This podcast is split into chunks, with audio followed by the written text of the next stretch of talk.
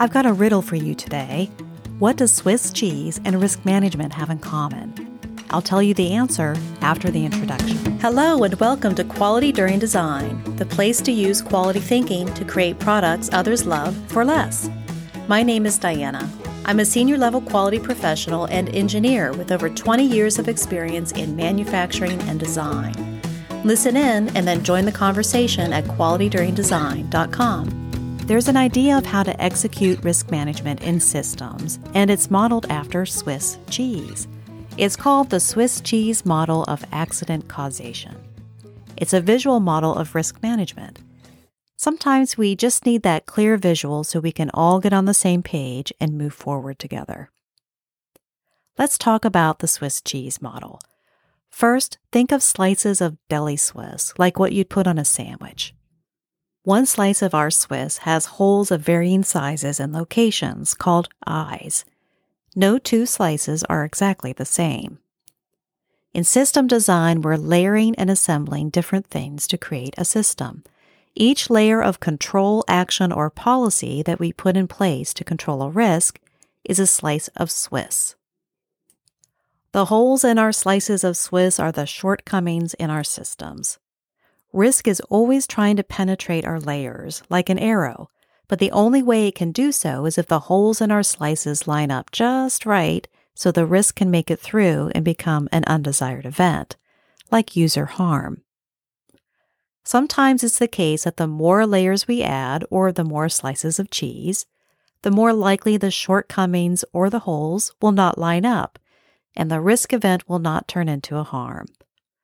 We can also fix the shortcomings or plug the holes in our slices to reduce the chance of harm. The Swiss cheese model is credited to James T. Reason in the 1990s and 2000s. He was evaluating methods of assessing risk of complex systems like nuclear power plants, spacecraft, and offshore oil drilling rigs. He was concerned about failures caused from the interaction of technical systems and their operators. A complex system could have many layers of controls, actions, and policies. And on any given day, a mishap or shortcoming in one of those layers may be acceptable and okay. But the cumulative effect of errors or mishaps and shortcomings that happen to show up and don't get fixed can lead to a situation where harm can occur.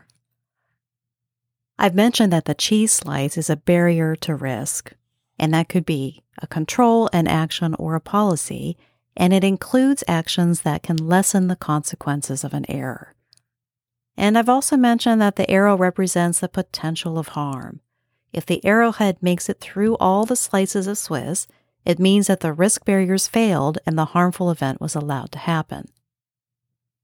The holes represent failures. In the classic Swiss cheese model of accident causation, holes involve active failures, preconditions, and latent failures. Active failures can also be thought of as immediate causes or specific actions involving people making decisions. Maybe the operator bypasses the safety mechanism because they think it's a pain to do their job with it.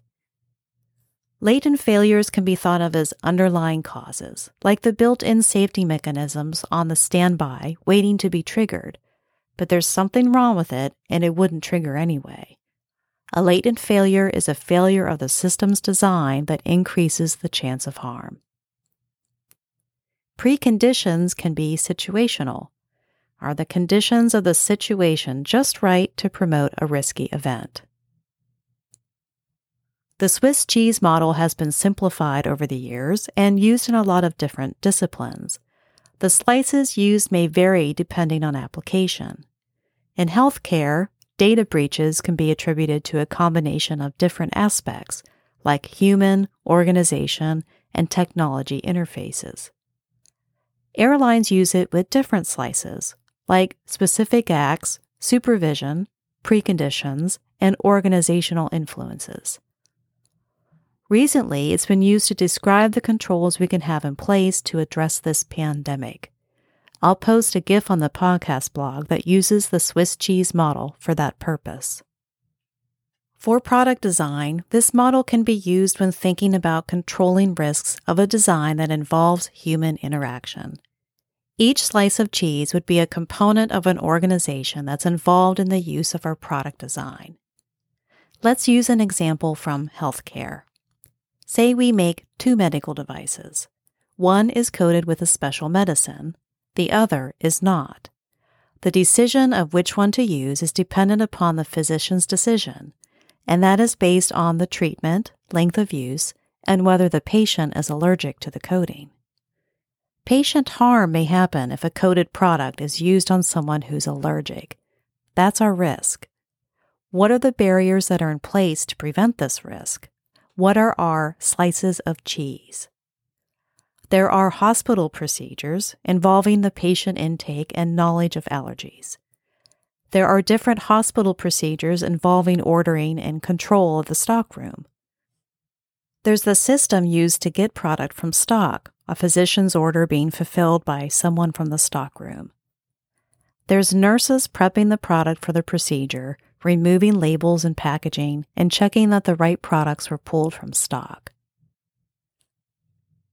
In knowing all the barriers, we can start thinking about how well they'll prevent harm. What are the shortcomings of the controls? Where are the holes? In use, will these holes line up and lead to coated product being used on a patient that's allergic, potentially leading to patient harm? If so, is there another control we need to add to prevent the risk? We are the ones designing and making the product. We're not in control of hospital procedures, but we are in control of our product design. How can we help our users more easily identify that the product is coated? When do they need to check that? Are the part numbers and names of the product significantly different to reduce the chance that the physician will choose the right part number? Are the colors on the packaging distinctive so the stockroom person can easily choose the right product? How about during the procedure? If the nurse preps the product and removes all the external labels, is there another way the product is identified as having coating? Is the product itself a different color?